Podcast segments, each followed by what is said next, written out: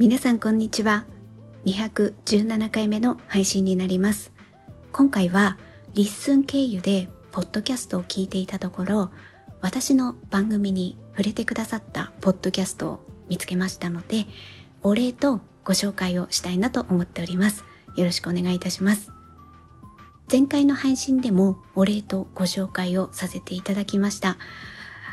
で、こういう配信をするのが今まで本当になかったので、あの、2020年から一人でただただ話していただけで、で、ポッドキャストの特性上、今は Spotify の方では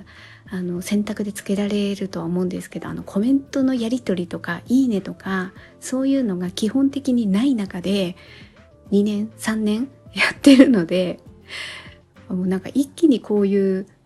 ことにちょっとなんか私もなんか地下に潜ってたけどなんか地上に顔出したみたいな気持ちに なってるんですけどちょっと今までこういう感じのあの話をしてこなかったがゆえに、えー、ちょっと、うん、そうですね経過などをうまく説明できるかはわからないんですけれどもせっかく触れてくださったのでちょっとあの嬉しかったっていうことをお伝えしたかったので今回もこのような配信をしております。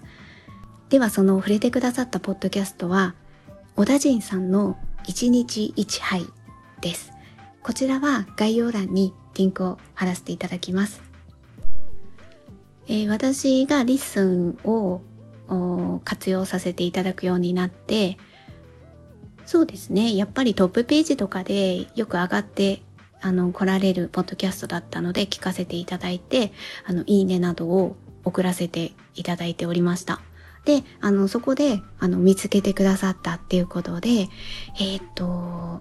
焼き小籠包の音にしずる、今週聞いたポッドキャストの配信会で、えー、取り上げていただきました。はい、ありがとうございます。で、この内容も、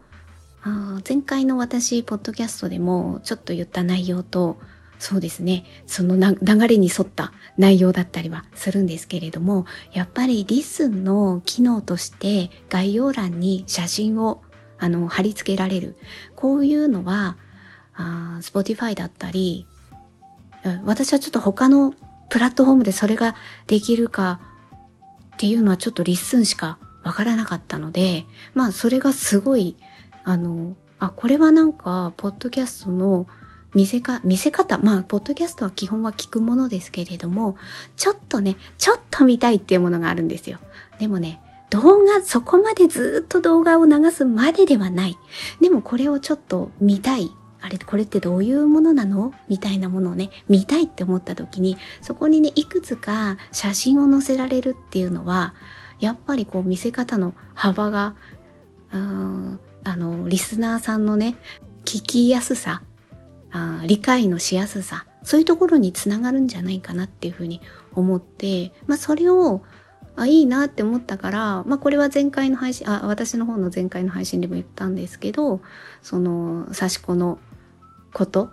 を例にとってあげてみたっていうのがあってでそれもあの小田陣さんが聞いてくださっていてであのそのことをね配信で触れていただけたんですよね。であの今回このポッドキャストを聞いてあの私のその番組の話が出てきたっていうのでもびっくりしたんですけどここにねさらにびっくりしたことがあって実はですね、えー、今回は217回目の配信なんですけどこの前回の216回目の配信を話す中で、えー、実は小田陣さんのポッドキャストを1日1杯をの話をしようかなって一瞬思ってたんですよ。思ってて、でもなんか自分からどなたかのポッドキャストの話をするっていうところのこのなんていうかな、まだそ、そこに私が一歩踏み出せない勇気が足りなかったので、前回の配信では小田陣さんのポッドキャストに触れなかったんですよ。で、それは、あの、なぜ前回の配信で小田陣さんのポッドキャストの話をしようかなって思ったかと言いますと、あの、わた、あの、まあ、これも、あの、その概要欄のね、写真が貼れるっていうところと関連するんですけど、その前回の配信では私、ラジオで、例えば文房具の話を聞いたりとかするときに、そういうときに、あの、文房具のその聞、聞くだけではなくってその同じページで写真があってもうそのねデザインとかパッケージとかそれを見れたら分かりやすいのになってもともと思ってたっていう話を前回したんですよね。でその時の流れであのリッスンでこの小田人さんのマイクの紹介のあのページがすごくわかりやすかったんですよ。だからこういうことをね、やるといいんじゃないかなって思ったんですよ。みたいな流れで私言おうと思ってて、あの、マイクの、あの、スポンジタイプのものをつけたらこうですとか、あと、モフモフをつけたらこうですっていうことが、写真で載せていただけて、すごいわかりやすかったんですよ。ああ、こういう感じね、みたいな。で、それで音声取ると、あ、こういう感じになるのね、みたいな。目で見て、で、あの、音で聞いて確認できてっていうところが、すごいいいなって思ってて、それを前回言おうと思ったら、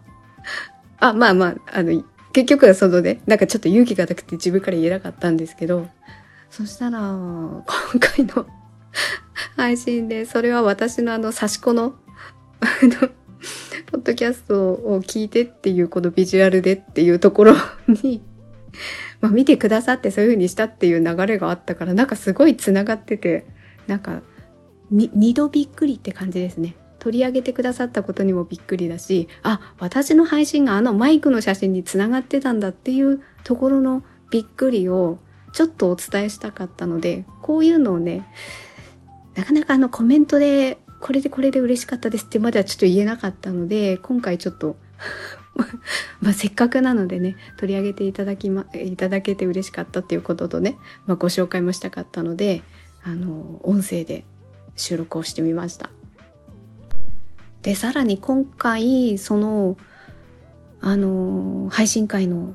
最後の方、あ、最後の方っていうか、そうですね。その流れであの小籠包のレシピと、あと作る工程のお話もされていて、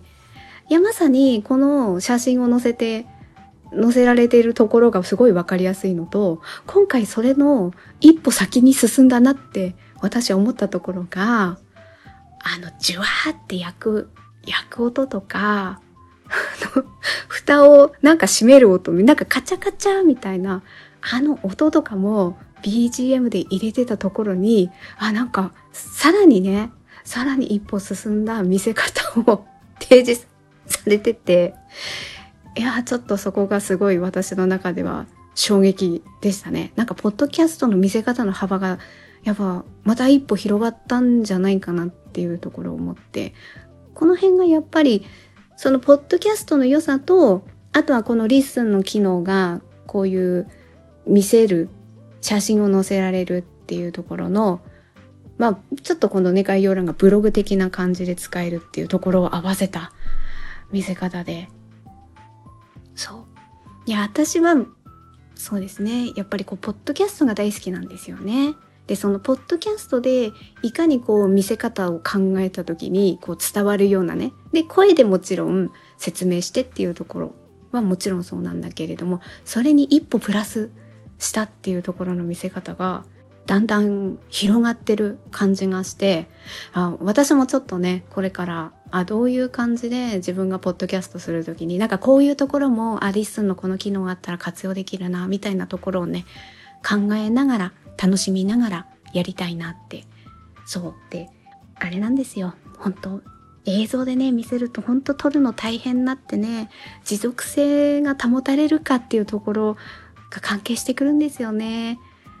あの映像で撮る時っていくら手元だけでね映してもね片付けたりとかなんかこれ映ってたら大変だなとかそういうのを考えるプラスで考える要素が増えてしまうともちろんそれで映像だから伝えられることがある。だからまあ YouTube の需要もあるっていうのはもちろん分かりつつじゃあそれで継続性が保たれるかっていうところとあとこう集中して話に集中できるかっていうところを考えた時のこのねバランスがねすごい難しくなっていくのであ私がポッドキャストをやる上ではやっぱ今は音声でまず話す。でプラスでもしこう写真であった方が分かりやすいことは写真で載せるぐらいの方が継続性は保たれるのかななんて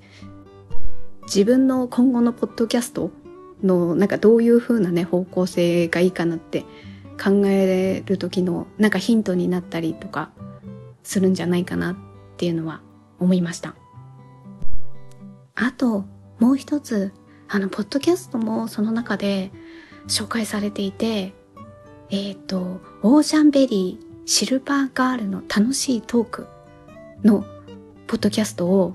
えっ、ー、とこのこれはえっ、ー、とあてんちゃんさんの、えー、Spotify もリンクされていていやー聞かせていただきました。もうなんか私もそう思ったんですけどあの本当チャーミングだなって思ったし私なんか自分が今私40代半ばなんですけどああすごい私もなんか長く続けられる趣味見つけられてよかったなっていうかああそっか60歳でポッドキャストかって思った時にあなんか私も自分そうなんかだいぶ継続できるあこれは継続できる趣味なんだなってこうすごく実感してなんかなんか嬉しかった。嬉しかったしあのあのなんか人生の先輩の語りってやっぱ聞きたくなったりとかするんですよね。それの一つになった。で、なんかこれのやっぱり一番今すっごい大きな番組って、ジェーン・スーさんと堀井美香さんのオーバーザさんだと思うんですよね。それの。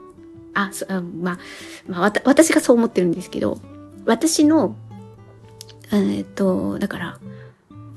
少し前の先輩の、こう人生経験から来る語りを、ポッドキャストで聞かせていただいて、で、ああ、なるほどな、みたいなことをね、思ったりとかしていて、で、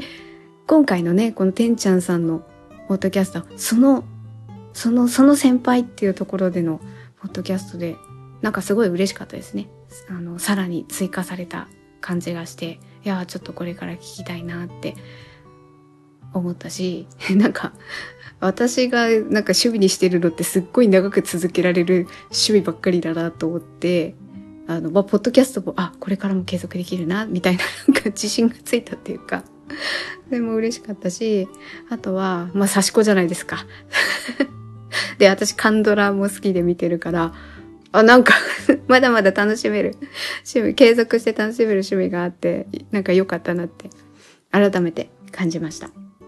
えー、ということで、今回はお礼とご紹介っていうことで、小田人さんの1日1杯のポッドキャストを紹介させていただきました。